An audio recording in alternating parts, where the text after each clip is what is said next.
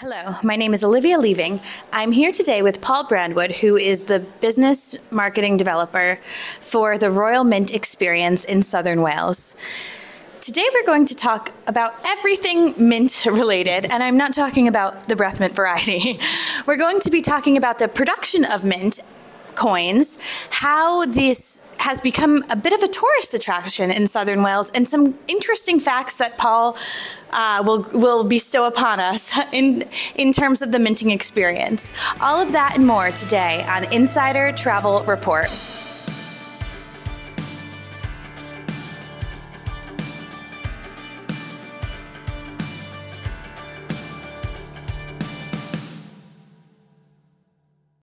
Thank you so much for being here today, Paul. We're excited to chat coin making. Um, and I know this is a very popular activity, especially in the travel trade and uh, operators coming to Southern Wales. So, to start, can you just give me a bit of an overview about what the Royal Mint experience is exactly and what tourists can expect participating in it? Yeah, so the Royal Mint experience is a window into the world of the Royal Mint. So you'll be able to see coins being struck or minted um, from around the world. So we do up to 80 countries at any one time, and customers that come and visit us will be taken on a guided tour, and we'll take you into the factory behind the scenes, and you will get to see our factory in action. And we are the oldest mint in the world, so you'll be able to see stuff that's been going on for over 1100 years here at the Royal Mint Experience. Awesome. And I really do think it's interesting just how close you feel to the experience. And it's, you know, we're dealing with coins every day of our lives and, and to see really where many come from. But I learned on the tour today, it's not just the UK. Can you tell us a little bit about those other countries that use this mint uh, for their for their own goodies?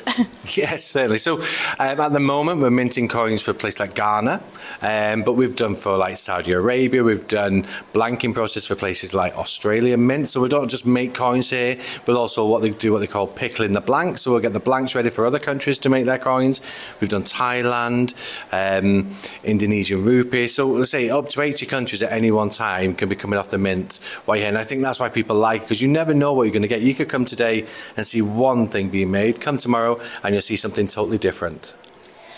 And can you give me a few of those statistics in terms of just how many coins you're making per minute? Because it's very impressive. Um, it's probably best with a tour guide for that one.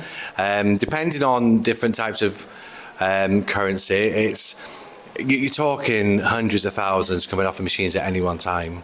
Wow. Okay, that's that's crazy. So I mean, even then, it's just hard to fathom, right? Yeah. so there are some other unique items that have been uh, minted here, and and. You gave us a bit of a tour of some of them. Can you tell me a little bit about these unique items, like the um, the Olympic medals or the King's Crown? so yeah, the Olympic medals for London 2012 were made here on site, um, and they were made by a machine which actually came from the US. So when we won the tender to make these Olympic medals, we didn't have the machinery big enough to make them, so we had to go on a search, um, and it actually came, let's say, from the US, and we bought it on eBay.